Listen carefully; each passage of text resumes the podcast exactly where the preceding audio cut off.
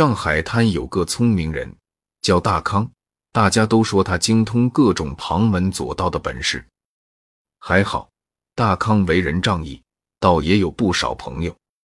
这天，大康接到一个电话，是庄少爷打来的，在那头儿大倒苦水，说父亲罚他闭门思过半个月，他在家里快憋疯了。本来前一天父亲去了北平，自己以为能自由了。没想到父亲一天打好几个电话，声称只要电话里找不到他，就加罚半年，不许外出。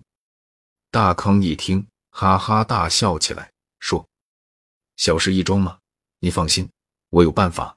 你爱去哪儿玩就去哪儿玩，我保准你父亲根本就不知道你出去过。”庄少爷精神一振，忙问他到底有啥好办法。可大康存心吊庄少爷胃口。笑嘻嘻地说：“天机不可泄露，明天我就过去见了面再说吧。”庄少爷十分高兴，说：“行，正好我刚淘了块玉佩，说是宫里传出来的，至少值十万大洋。等你来了，叫你开开眼。”本来大康是打算第二天去的，可这玉佩勾起了他的好奇心，他还没见过这么值钱的东西呢。放下电话，他干脆直接动身。晚上七点就到了庄少爷的别墅，可没想到别墅大门紧闭，按响门铃后，半天没人开门，里面还传来几声吼叫，听声音像是庄少爷另外的两个朋友老刀和周四平。大康心里一紧，莫不是出了什么事？他当机立断，三下两下攀上大门跳了进去。待他闯进屋里，不由得大吃一惊。屋子里，老刀和周四平，一个眼睛乌青，一个鼻子流血，正喘着粗气对峙。庄少爷仰靠在椅背上沉睡不醒，四只大狗烦躁的低吼着，围在庄少爷身旁，警惕的望着他们两人。庄少爷喜欢狗，弄了四只牛犊子一般大小的獒犬，训练的很听话。除了他喂的东西，别人给什么他们都不吃。大康他们经常出入他家，虽然这些狗不听他们指挥，但也知道他们是主人的好友，对他们还算友好。大康看出来了，庄少爷被人下药了，但看样子没有性命之忧，只是不知道是哪个下的药。见到大康，周四平和老刀都露出惊讶之色。老刀脱口问道。大康，你不是明天才来吗？怎么现在就到了？周四平却如见到救星似的叫了起来。大康，老刀想抢那块玉佩，用药把庄少爷迷倒了。原来是那块玉佩惹了祸。庄少爷什么都好，就是没有防人之心，果然引人眼红了。老刀原是混帮派的，半年前。跟人争夺地盘时被打得一蹶不振，现在跟在庄少爷身边讨口饭吃。大康一直防着他，所以听周四平这一说，他心里立刻信了六成。别信他的，大康，你看我老刀是那种无耻小人吗？老刀涨红了脸，大喊：“这家伙想钱想疯了！要不是我老刀有两下子，早让他扎死了。”大康顺着老刀指的方向看去，见地上有一把寒光闪闪的匕首，显然是还没来得及见血就被打飞了。老刀的话提醒了大康，周四平不过是个夜总会的调酒师，靠着心灵手巧，把调酒变成了令人眼花缭乱的杂技。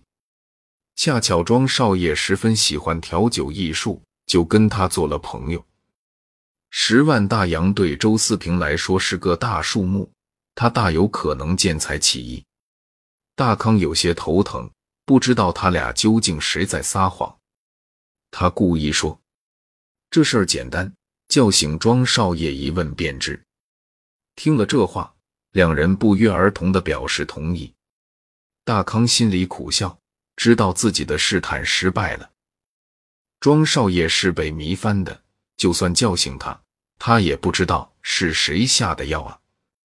最关键的是，如果真有人敢去碰一下庄少爷，不被那些大狗生撕了才怪。他试探的目的是想谁同意他叫醒庄少爷，谁就是想让狗咬自己，也就是那个见财起意的混蛋。没想到两人都同意了。大康缓缓地说：“不就是为了玉佩吗？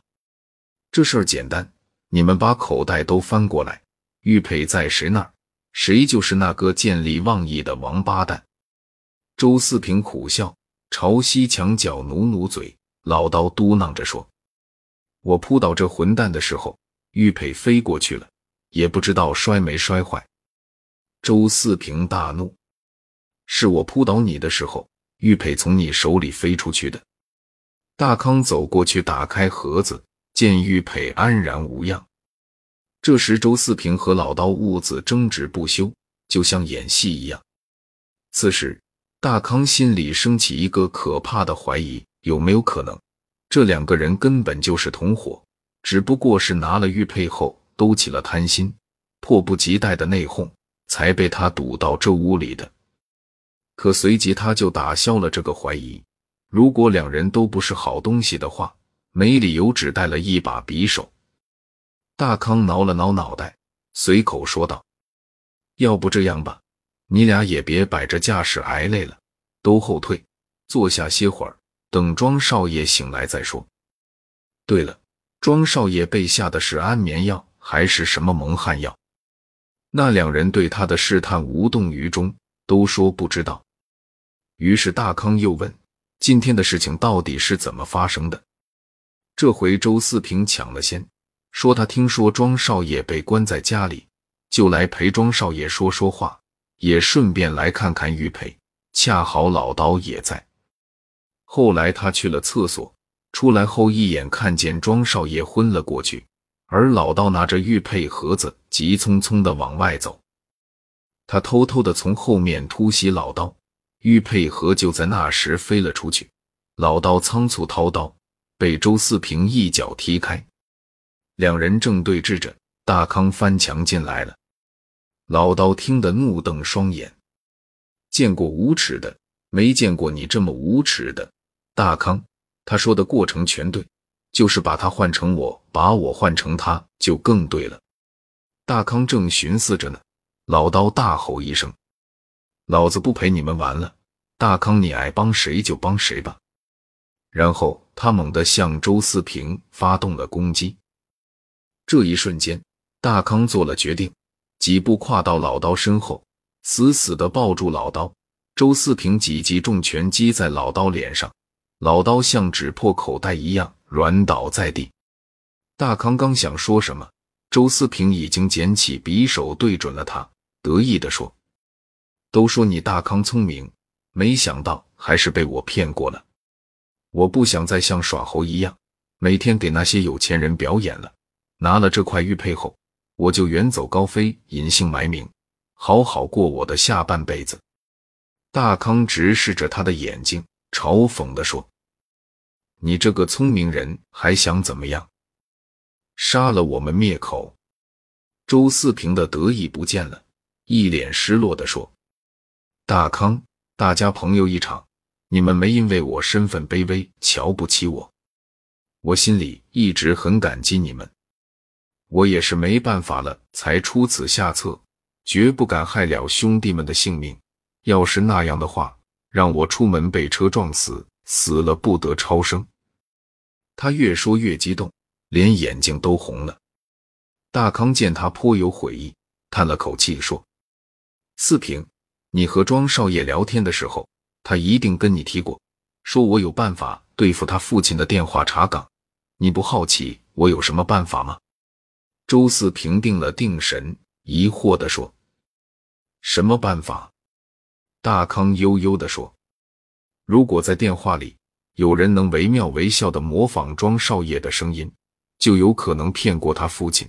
恰好我精通口技，很容易就能做到这一点。你知道这意味着什么吗？”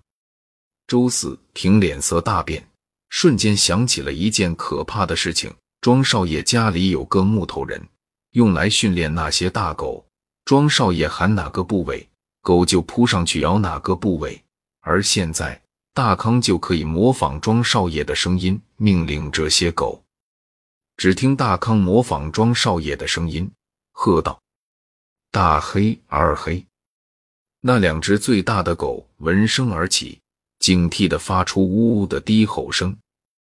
大康轻声说：“四平，别再继续错下去了。”周四平露出绝望之色，长叹一声，扔下了匕首，不甘心的说：“我这是百密一疏啊，没想到你突然赶来了。”既然你能命令这些狗，刚才还跟我们费那么多话干嘛？